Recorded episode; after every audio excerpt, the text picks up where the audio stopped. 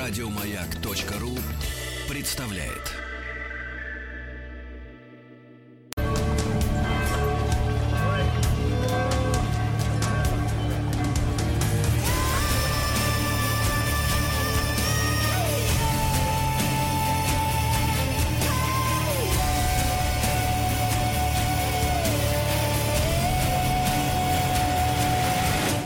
История и болезни. Друзья мои, наш специальный цикл «История и болезни» и, естественно, ее бессменный ведущий и главный докладчик Дмитрий Алексеевич Гутнов. Дмитрий Алексеевич, доброе утро. Да. Доброе утро, Сергей. Да, Дмитрий Алексеевич Гутнов, профессор Московского государственного университета, доктор исторических наук. Дмитрий Алексеевич, начали ли гулять в связи, в связи с послаблениями? Я вас хотел спросить, вы из студии или еще э, издалека? Еще издалека. А баня на проводе. Хорошо. Значит, э, в общем, сегодня мы с вами поговорим о такой интригующей теме, как русский грипп. Добавлю от себя бессмысленный и беспощадный. Вот э, недавно с легкой руки Дональда Трампа нынешняя эта эпидемия ковид – Э, получил прозвище китайского вируса. Ага. И, в общем, казалось, что это новое слово в пропаганде. Э, на самом деле не так. На самом деле я тут сидел на, ну, в изоляции, читал старые газеты. Спасибо, значит, наши западные коллеги э, уже оцифровали значительную часть этих старых позапрошлого века газет, как бы. У нас такого еще нету и наткнулся на совершенно замечательную историю про такую же примерно эпидемию, которая произошла тоже, это, это связано с гриппом или пневмонией, никто не знает, потому что к этому моменту еще как бы вирус не был идентифицирован. А, но это было еще до испанки, которая, в общем, широко известна в средствах массовой информации, и получила в международной прессе название русского гриппа. Потому что все это началось Санкт-Петербурге. Хотя на самом деле, конечно, как всегда это бывает, не в Санкт-Петербурге. Это все произошло. Первые заболевшие появились в Бухаре. Вот. А, но потом это все буквально, значит, последние месяцы 1889 года распространилось сначала по э, линии Среднеазиатской железной дороги и туда, к Санкт-Петербург, потом Западный край, Варшава, Финляндия, и оттуда пошло-поехал гулять по всей Европе. В э, начале 1890 года этот вирус уже практически обогнул весь земной шар. Значит, э, и тоже это все связано с определенными, ну, как бы это сказать, манипуляциями в прессе. Я бы хотел напомнить, что время, вообще вирус распространялся по линии транспортного сообщения. А не будем, вот э, я рассказывал в прошлом своем цикле, что э, скорость, так сказать, передвижения э, была одним из таких э, драйверов развития конца XIX века. Ведь 19 стран Европы к этому моменту э, обладали железнодорожной сетью, сопоставим, там что такое было 200 тысяч 203 э, тысячи э, километров э, железнодорожных путей по Европе. Понимаете? И там крейсировали и, в общем, ходили с большой скоростью локомотива. А если, так сказать, обратиться к тому циклу, который мы с вами проходили, когда там в прошлый раз, когда я про корабли рассказывал, то напомню, что немецкий пароход «Тевтоник» как раз в 1891 году дистанцию от Гамбурга до Нью-Йорка прошел всего за 5 дней – это считалось просто как бы верхом скорости. Это одна сторона дела. Другая сторона дела, то, что помимо, так сказать, транспортных путей стало развиваться еще и телеграфное сообщение. То есть мир был опутан э, уже телеграфными э, проводами. Это тоже я специально говорю, потому что это очень смешная вещь. Некоторые вот сейчас считают, что во всем виноваты вышки сотовой связи, а американские журналисты в 1891 году все сваливали на телеграфные столбы. Понимаете? Дмитрий Алексеевич, а может да. они что-то, может они что-то знали, вот эти журналисты американские? Э, по поводу знания, вы понимаете, тут какое дело с газетами. С одной стороны, именно в конце XIX века это время золотого века журналистики, именно газетной, потому что радио еще не было, а телевидение тем более. И поэтому вся информационная нагрузка лежала на газетах. И теперь читательский успех любого периодического издания напрямую зависел от оперативности информирования и, соответственно, значит, наличия вот этих вот телеграфных телефонных связей. Понимаете? Это с одной стороны. А с другой стороны, именно в конце XIX века стала очевидна зависимость коммерческого успеха газет от публиковавшейся там рекламы. Я не буду тут э, отвлекать внимание на разного рода цитаты, там типа рекламы, двигатель торговли. Но э, надо понимать, что нормальный статистический человек не будет покупать газету только ради рекламы, да? А ради новостей, в отсутствии, так сказать, других средств массовой информации, он купит. И вот это вот сочетание, с одной стороны, быстроты разви... распространения эпидемии в связи с развитием транспортной системы, и вот это вот сочетание коммерциализации, так сказать, средств массовой информации, они дали тот эффект, который э, привел к своего рода панике в мире, связанной с этим самым русским гриппом. Итак, я извиняюсь, мне придется апеллировать к иностранным газетам, вот по той причине, что я не могу как бы пойти в библиотеку из-за нашего, так, нашей ситуации и посмотреть, что писали русские газеты. А так сказать, что иностранцы писали, я вполне вижу. Так вот, значит, э, где-то в э, последние месяцы, в ноябре, в декабре 1889 года, особенно английские газеты, надо сказать, что тогда американцы еще гегемонизмом не страдали, и поэтому, в общем, как бы главным, так сказать, человек, главным государством, которое так, задавало основную повестку дня, были англичане. В общем, они стали писать э, панические сообщения из Санкт-Петербурга такого содержания, что в Санкт-Петербурге свирепствует любопытная эпидемия. Некоторые отождествляют ее с лихорадкой Денге, распространенной в Греции и в Турции. Для меня было, вообще говоря, откровением, что в Турции была лихорадка Денге и Греции. А, российские врачи называют это гриппом, симптомы которого являются повышение температуры, головная боль. Узнаете? Кашель. Э, кашель, затрудненное дыхание. Число больных в настоящий момент, по разным оценкам, в Санкт-Петербурге составляет от 50 до 150 тысяч человек. Э, некоторые предприятия вынуждены закрываться из-за отсутствия работников. Вот. Значит, э, теперь э, вскоре выяснилось, что Санкт-Петербург не был местом зарождения этой заразы, а первые ее жертвы, в общем, появились э, в 1889 году весной в Бухаре, в столице недавно присоединенного, вошедшего в состав Российской империи Бухарского Эмирата. Напомню, что когда его присоединяли, то дорогу построили там русские. Там генерал Черняев, который, так сказать, э, Ташкент э, завоевывал, он, э, чтобы подвозить войска, построил эту дорогу. И вот теперь аккурат по линии этой дороги вот эта вот зараза стала путешествовать в обратном направлении. Дальше а больше... что ж там, Дмитрий Алексеевич, что ж там в Бухаре-то случилось? А, да ничего, просто, как бы это сказать, вот такое гриппозное, гриппозное воспаление легких. Грипп, пневмония, значит, люди кашляют, э, затрудненное дыхание, кто-то это все перерастает в пневмонию, поскольку тогда антибиотиков не было. Там, конечно, лечились каким-то гусиным жиром, распиранием, но довольно большое количество жертв этого всего дела было. А, Теперь э, иностранцы, естественно, гораздо более в панических, так сказать, тонах это все описывают, чем наши. Эм, э, в частности, значит, Portsmouth Times, например, пишет, эпидемия, которую врачи называют гриппом, очевидно, не имеет лучшего названия и продолжает бушевать в Санкт-Петербурге так же сильно, как и раньше, и даже кажется, что распространяется по всей стране. Болезнь, как сообщается, не смертельна и длится в большинстве случаев всего несколько дней. Тем не менее, то обстоятельство, что от нее не застрахованы ни богатые, ни бедные, э, и более того, в тяжелой форме болеют несколько великих князей, э, все это как бы внушает огромные опасения. Вообще, Дмитрий Алексеевич, хорошая формулировка могла бы быть болезнь, от которой застрахованы бедные.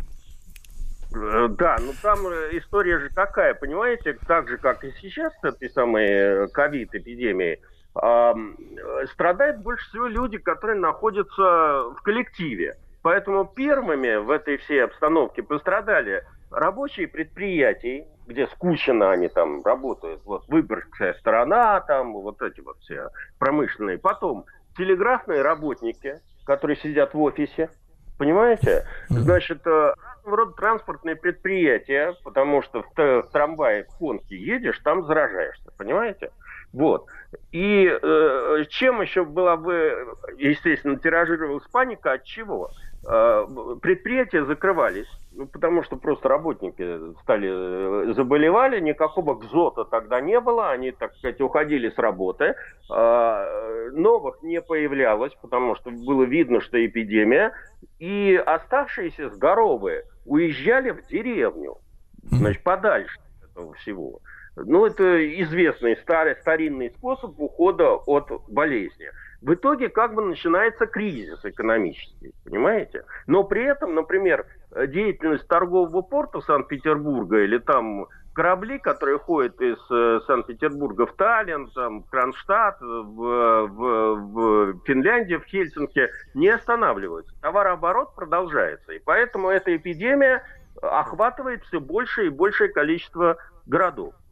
Э, вот сообщение одной из газет, что панически. Кстати говоря, растут тиражи английских газет, вместе с этим там появляется все больше и больше рекламы. Куда бы вы ни пошли, в каждом доме, в каждой семье кто-то болен, сообщает э, Чикаго Трибюн. А, 45 человек заболели за один день в телеграфном отделе. 170 рабочих на одной фабрике. В то же время, как на некоторых фабриках и цехах пришлось свернуть работы или вообще приостановить их. Особенно замечательный следующий пассаж. Э, из Москвы мы слышим, что эта болезнь также появляется и там. А путешественник, только что прибывший из Томска и Сибири, приносит ту же печальную весть. Вследствие всего этого Санкт-Петербург находится в исключительном состоянии меланхолии и депрессии и совершенно не способен сегодня праздновать юбилей Рубинштейна и русской музыки. Ничего не напоминает? Вот. Значит, э, э, в конце ноября 1889 года, видимо, эпидемия в Питере вышла на плато. Э, Санкт-Петербургская городская дума была вынуждена признать, что в городе насчитывается уже по меньшей мере 150 тысяч заболевших. Смертность в городе в ноябре-декабре в связи с эпидемией гриппа значительно повысилась и э, достигла 32% против 22% за тот же период э, годом ранее. Вам ничего это не напоминает вот наши, так сказать, дискуссии по поводу статистики смертности?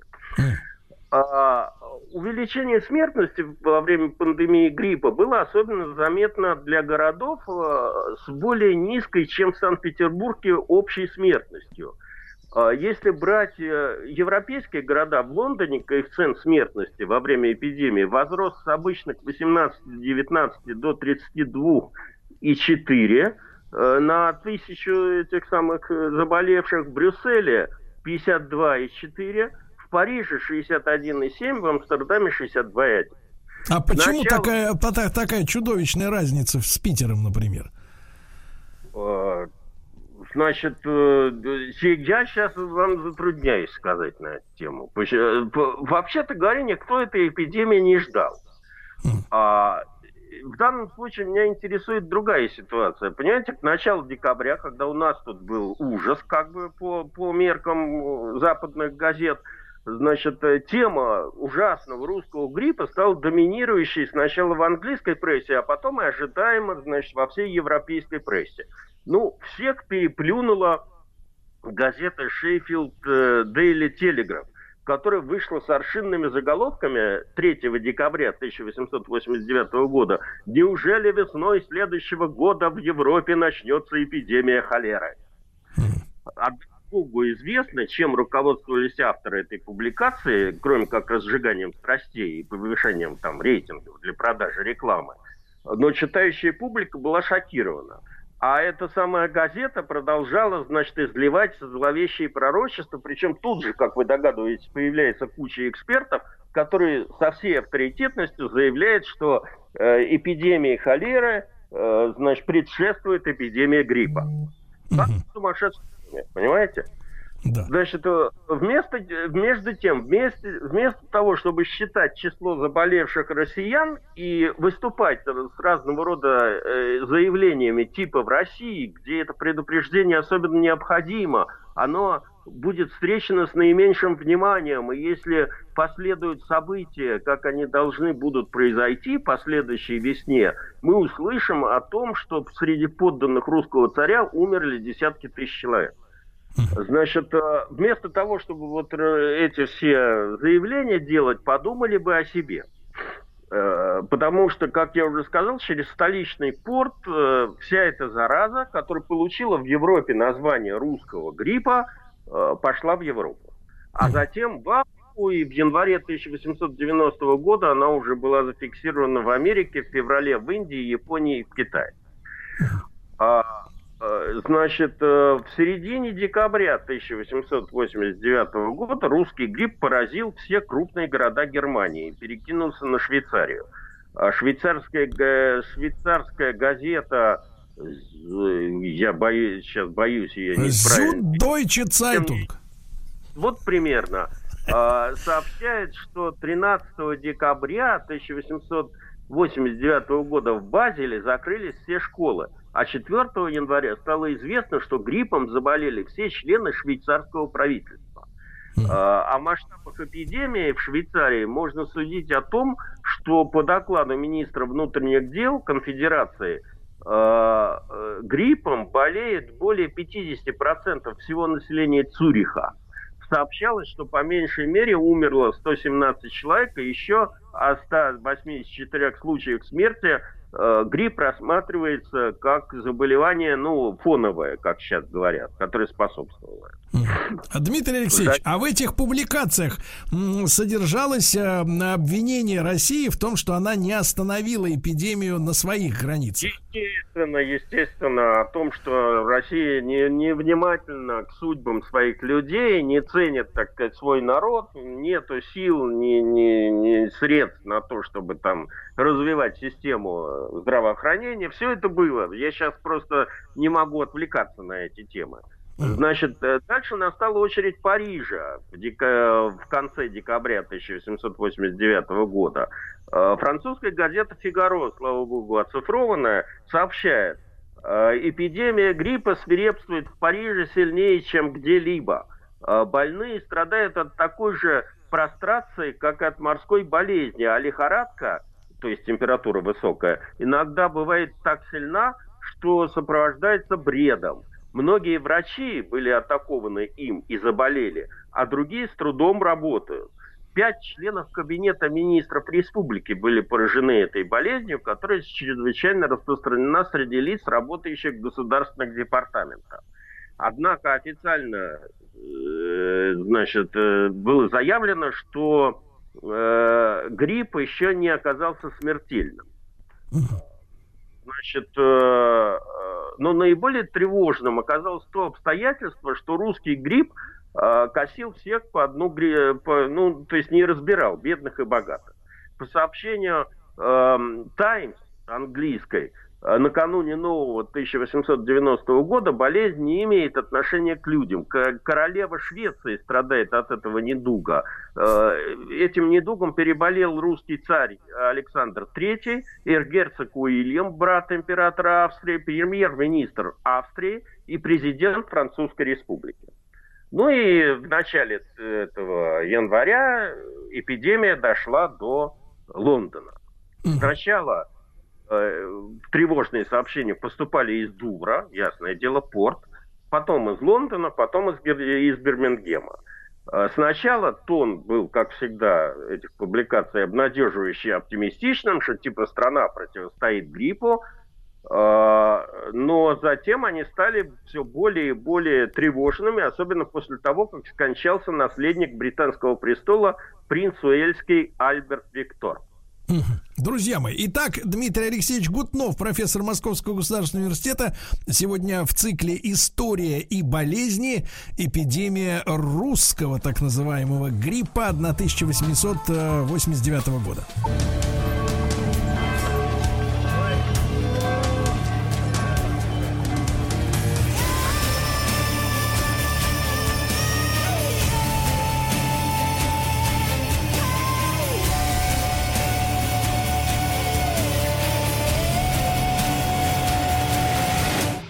История и болезни. Доктор исторических наук Дмитрий Алексеевич Гутнов с нами по-прежнему, а, а мы говорим о русском да. гриппе 1889 да. год, да, у нас? Совершенно верно. 90-й уже год начался, и у нас умирает э, наследник британского престола. По совести сказать, глядя через сто лет, англичане меня простят, в общем, это было большим облегчением для э, английской короны, что этот самый э, Альберт Виктор умер. Объясняю почему. Значит, э, читая газеты, выясняешь, что сначала его вытащили из какого-то мужского борделя на Кливленд-стрит в Лондоне – было большой, был большой скандал, но судьба династии и общества были важнее, и чтобы понять это, чтобы замять этот скандал, принц был срочно отправлен в путешествие по Индии, и было объявлено об его помолвке. И с кем бы вы думали, э, он должен был повенчаться? С Алисой Гессенской, будущей всероссийской императрицей Александрой Федоровной, дочерью гессенского герцога Людвига IV. Э, значит, э, в общем, невеста была любимой внучкой английской королевы, и, как становится очевидно, вдобавок еще и ближайшей родственницей жениху. Но это никого не смущало. Э, тем не менее, несмотря на давление бабушки, Алиса отказалась. У нее как раз в это время разгорался роман с Николаем II. А Альберт Виктор продолжал куролесить, я просто даже рассказывать не буду. Там, значит, э, то он, значит, связался с какими-то актрисками, эти актриски пытались э, с королевской, вымогать у королевской семьи, значит, какие-то отступные, э, какая-то из актрис вообще кончила жизнь самоубийством. В общем, очень, так сказать, история увлекательная для желтой прессы. В конце концов, королевой э, должна стать, э, женой принца должна была стать Мария Текская, дочь кузины королевы Виктории. Тоже не самая, так сказать, дальняя родственница. Поэтому, в общем, проблемы генетические этой династии были очевидны, должны были быть очевидны. Но вот он умер. Кстати говоря, королева, то есть это Мария Текская, в конце концов стала королевой, только она вышла замуж за брата этого, значит, Альбера Виктора, Альберта Виктора, э, человека, которого мы знаем как Георг Пятый. И если помните, мы с вами обсуждали, откуда идет название корабля Queen Mary. Вот да. это от нее. Э, так, э, вот. Дмитрий Алексеевич, а Георг Пятый это тот самый близнец, грубо говоря, нашего императора? Да, да, да, да, да, да. Именно правильно. Значит, за всей этой газетной шумихой могу продолжать дальше. В общем, как бы газеты эти иностранные дают э, большую благодатную почву для того, чтобы все эти скандалы рассказывать. Но я отвлекусь от э, основной темы. Могу только сказать, что э, среди жертв этой эпидемии, по крайней мере в Англии, стал главноуправляющий Британской империи Оливер Бенчап Ковентри – значит, э, министр иностранных дел Ее Величества Эдвард Генри Стэнли и проживавшая там Софья Ковалевская в 1891 году. Да вы что? Значит, да. А, за всей этой газетной шумихой, естественно, терялись реальные усилия целой плеяды русских врачей, которые первыми столкнулись с этой угрозой русского гриппа и пытались ей, если не противостоять, но как минимум каким-то образом изучать э, закономерности распространения этой эпидемии. Дмитрий Алексеевич, а вот говоря, смотрите, да. Э, Дмитрий Алексеевич, а э, русский грипп, э, это же, так сказать, Russian flu, это импортное название, а вот Абсолютно внутри России... Импорт азиатский. Азиатский. Потому что для нас пошел из Бухары, угу. А Бухара была Азией. Он у нас назывался азиатским гриппом. Потом, естественно, наши, так сказать, газеты уже стали пере, э, называть это русским гриппом по, по аналогии, если весь мир называет, как мы будем по-другому называть, понимаете? Вот.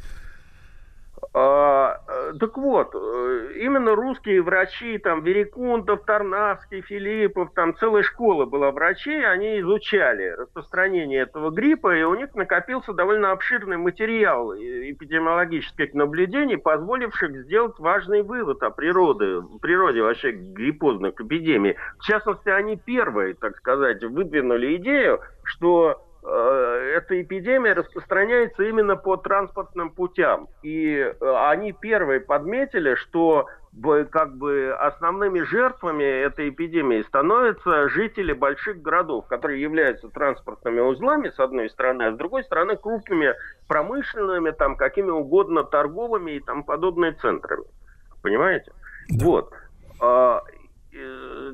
И в их трудах было показано, что эпидемия гриппа обычно начинается с э, единичных заболеваний, которые перерастают затем в эпидемии в местах массового скопления людей значит, э, что для распространения гриппа не столь важно расстояние между двумя географическими пунктами, сколько оживленность отношений между ними. В общем, все, что нам рассказывают обычно по телевизору сейчас в период эпидемии, было уже, в общем, написано вот в конце 19 века, еще до испанки, нашими врачами. А, более проблематично стоит вопрос о жертвах этой эпидемии. В литературе ходит цифра где-то миллион смертей от этой ну. эпидемии и 70 миллионов человек, которые переболели этим гриппом в мире. Я, честно говоря, не нашел источник этих сведений, поскольку, в общем, тогда не было таких анализов, как сейчас делают на ковид. В общем, эти, они, они эти цифры весьма условно. Э, во всех случаях очевидным является тот факт, что на некоторое время болезнь парализовала социальную и экономическую жизнь больших городов Европы и Северной Америки. Но клиническая картина гриппа э, мало отличалась и различалась в разных странах. И, наконец, очень комически выглядит в контексте нынешней ситуации с ковидом э, оценки дело в том, что наше, так сказать, военное ведомство заинтересовалось этим делом, и уже по итогам гриппа э, где-то в 1891 году заказала группе этих медиков э, провести исследование о том, в общем, как эта эпидемия гриппа сказалась на русских войсках. И был издан доклад. Доклад вполне, так сказать, доступен, он опубликован. Э, значит, э, в которой вот э, сообщает о результатах исследований этих эпидемиологов по поводу вспышки русского гриппа. Так вот, что они пишут. До сих пор почти все, были все основания э, на строго проверенном фактическом материале, который с ясностью указывал на киргизские степи, как начало эпидемии гриппа 1889-90-х годов. К сожалению, при решении вопроса о том, откуда же взялся грипп в киргизских степях, остается строить только гипотезы. Из таковых, по-видимому, наиболее вероятной будет та, которая пытается связать последнюю гриппозную пандемию с одной стороны с эпидемией гриппа, бывший в Бухаре в мае, там, в август 1889 года, а с другой переносят центр тяжести в вопросе происхождения гриппа в Китай. Вот как будто сто лет и не прошло. Во всем, оказывается, значит, виноват Китай и китайцы. Э, вот что, так сказать, мы узнаем, когда мы копнем чуть поглубже и почитаем газеты столетней давности. Понимаете, как это? Дмитрий Алексеевич, а вот вы нам рассказывали, когда мы говорили о венецианских событиях, да, что там да. были специальные могильники, их потом исследовали. Э, я так понимаю, что да. до этого, до русского гриппа не дошли руки вот этих вот э, нынешних лабораторных исследователей. Э, да я думаю, да. Я думаю, что, во-первых, не было... Э, их хранили не отдельно, а их хранили, в, так сказать, э, в обычном порядке. И вообще, каких, насколько я понимаю, никаких карантинных мер в Санкт-Петербурге, в Москве и в других крупных городах империи не было. Но болели и болели, понимаете? У нас же и тот самый, как такового трудового законодательства не было, а то, которое было, это институт фабрично-заводских инспекторов, которые там в лучшем случае могли отменить решение администрации, там какое-то несправедливое, а защиты труда как таковой. Это уже наследие советской власти, как бы не, не относиться. Дмитрий Алексеевич, то есть, получается, не рабочие дни не объявляли в Российской империи? Нет, нет, там, там другое было. Там очень смешно, значит, э, там были переполнены военные госпитали, потому что, естественно, одним из очагов распространения были гвардейские полки. И в какой-то момент э, появились, э, так сказать, просто душ, душераздирающие сообщения иностранной прессы, что охранять царскую семью некому. Значит, там до трети из личного состава Преображенского, Семеновского и тому подобных полков находились в лазаретах. Вот. Другое дело, в отличие от простых рабочих, которые, так сказать, страдали дома, э, этих там каким-то образом лечили, и поэтому там смертность у них в полках была не такой большой, как в рабочих кварталах. Понимаете? Но все равно. И маски тогда не догадались надевать на лица. Э, да, ну, как бы непонятно, понимаете, значит, э, до конца было не ясно, это как, как бы грипп, он смертельный или это как бы особенности каждого организма, ослабленные или наоборот, там, они, этот организм может бороться и тому подобное. Вот. И вообще, как бы вирусная природа гриппа была и неизвестна к тому времени. Не забывайте, что э, чуму, как бы возбудители чумы открыли только в 1900, дай бог памяти, пятом году. Еще через 15 лет это ТИФ и э, возбудитель ТИФа брюшного и сыпного, а, а грипп и тому подобное еще позже. Еще позже, я так и понял, да.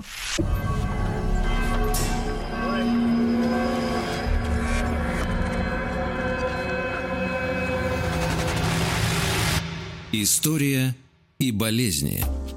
Друзья мои, истории болезни Дмитрий Алексеевич Гутнов, профессор Московского государственного университета с нами. Мы сегодня говорим о русском гриппе, который э, стартовал, его распространение стартовало в 1889 э, году. Дмитрий Алексеевич, а вот сегодня у нас до сих пор, ну, конечно, нынешняя эпидемия оставляет массу вопросов, и до сих пор непонятна избирательность нынешнего вируса, да, хотя, хотя врачи, да, и специалисты подчеркивают, это признается, что мужчины в большей степени входят в группу риска, чем женщины, да? Вот, э, там чуть да. ли не в два раза, чуть ли не в два раза, э, по-моему, там пациентов мужчин больше, независимо от возраста. А вот в то время, я же вот, Дмитрий Алексеевич, вы же бывали, э, сказать, и я бывал во всякого рода музеях, да, видели репродукции да. под того времени, конец 19 века. И я помню, что, например, для женщины э, нормально было, особенно для, как говорится, благородной, находиться в общественном пространстве с вуалью на лице. Вот. Да. И, и вуаль, она же ведь, можно сказать, выполняет а, своего рода масочную функцию. Ну, сейчас, ну, вас послушать, э, считаю, вы еще назовете этот женский аксессуар как бы первым санитарным, так сказать, этим аксессуаром в истории. Э, нет, конечно. Что я могу тут сказать? Да, но, но в данном случае русская статистика в этом деле страдала, а вот американцы, которые дотошно подсчитали, что у них умерло от этого гриппа в период 1889 до 1891 года 1300 человек, действительно, так сказать, скрупулезно подсчитали, что мужчин э, умирало больше – и э, выдвигали разные версии на эту тему. В частности, например, э, неумеренное употребление виски, которое, так сказать, в совокупности с этим гриппом mm. дает какой-то там болезнетворный эффект. Понимаете? Да, это же можно Не сказать какой-то поклюб. Ну, можно сказать и так. Но, ну, понимаете, после того, как я прочел про эти телеграфные столбы, ну, там развивалось электричество, и поскольку Э, страдали во многом телеграфные работники, которые работали на этих телеграфных станциях и заражали друг друга, что совершенно очевидно, потому что они работали в одном помещении. Но эти, э, как его журналисты, тут же составили версию, что все это от электричества, которое везде внедряется и которое имеет какое-то излучение, и вот именно оно способствует этому гриппозному заболеваний. Дмитрий Алексеевич, но там же, там же история несколько даже шире, потому что э, наши сегодняшние специалисты, то есть журналистика шагнула в народ самым широким образом, да? Если ты не профессор и не ученый, а руки у тебя тоже чистые белые, то ты явно блогер. Вот, ну, таких сейчас пруд пруди, и сегодня, если зайдешь э, в YouTube, то, э, например, вот э, такие исторические, я не знаю, может, вы меня поправите, или это надо к техническим специалистам обращаться, или квазиисторические факты, что в те времена, когда, ну, собственно говоря, и пошел, пошло, пошло, пошел расцвет именно электротехники, да, и когда уже там такие монстры, да, не, не, не только наши Ладыгин с Яблочковым, но и сербский, соответственно, Тесла, да, уже начал сиять, и, и даже вот Менделееву якобы вменяется в заслугу, что он в своей таблице имел такой элемент, как эфир. Э, вот. А Тесла, например, рассказывал о том, что электричество настолько размазано в воздухе, что его оттуда из этого электричества можно забирать совершенно бесплатно. Просто нефтяные компании тогда не хотели, э, значит, ограничивать свои прибыли. Если все будут брать из воздуха электричество, значит, откуда пойдет прибыль? И ведь самое интересное, что сегодняшний, нынешний Wi-Fi, да, и вообще вот эти сети такого локального действия, а, и уже сейчас есть разработки, когда электричество действительно можно э, передавать по воздуху, и есть разработки смартфонов, которые могут заряжаться, это на полном серьезе, находясь в поле Wi-Fi. То есть вот э, поэтому, наверное, дело даже не столько в телеграфе, сколько во всеобщем увере, уверенности, что электричество, которое вот здесь вокруг нас есть, и его много, оно как-то может влиять, наверное, нет? Ну да, естественно, это неосознанные страхи. Ну вот насколько на самом деле, Сергей, смотрите, вот сто лет прошло, а мы живем да. вот э, на самом деле, опять же, во власти вот этих всех мифов. Я на моем веку, я помню, когда был свиной грипп в начале 2000-х, все, да. э, значит, как бы э, кивали на вышке связи сотовой 3G как виновника распространения этого самого свиного гриппа. Теперь, значит, прошло 10 лет, у нас новый коронавирус, и теперь во всем виноваты эти G5. Понимаете? Да. Э, вот, на самом деле мы живем да, в каком-то архетипе, вообще говоря. Вот, чисто примитивном языческом и тому подобное.